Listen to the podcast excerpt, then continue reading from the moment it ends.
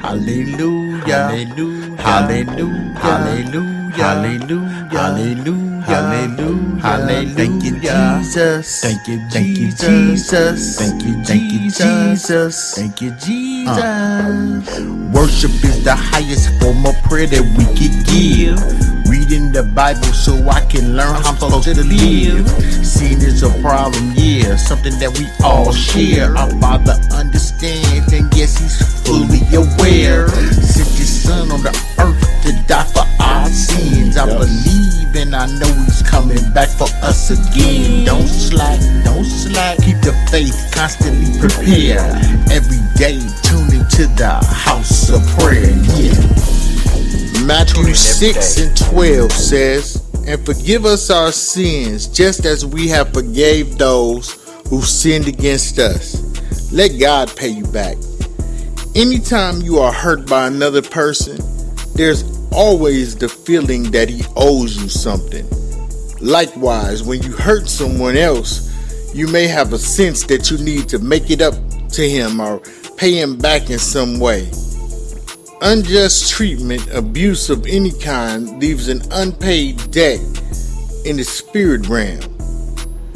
Such debts are felt in the mind and the emotions. They become too heavy or linger on in your heart too long. You may even see an unhealthy result in your body. Jesus taught his disciples to pray and forgive us our debts as we also forgive those who debted against us. He was speaking about asking God to forgive our sins. He referred to them as debts.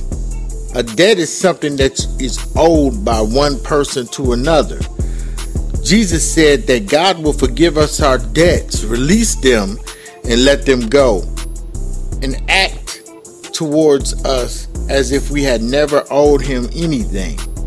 He also commanded us to behave the same way towards those who are in debt to us. Once again, let me say that this may sound difficult, but it is much more difficult to hate someone and spend your entire life trying to collect a debt that the person can never, ever pay. The Bible says that God will give us our recompense. I never paid much attention to that scripture until some years ago while studying in the area of forgiveness and releasing debts. Recompense is a key word for anyone who has been hurt. When the Bible says that God will give us our recompense, it basically means that God Himself will pay us back what is owed. All right.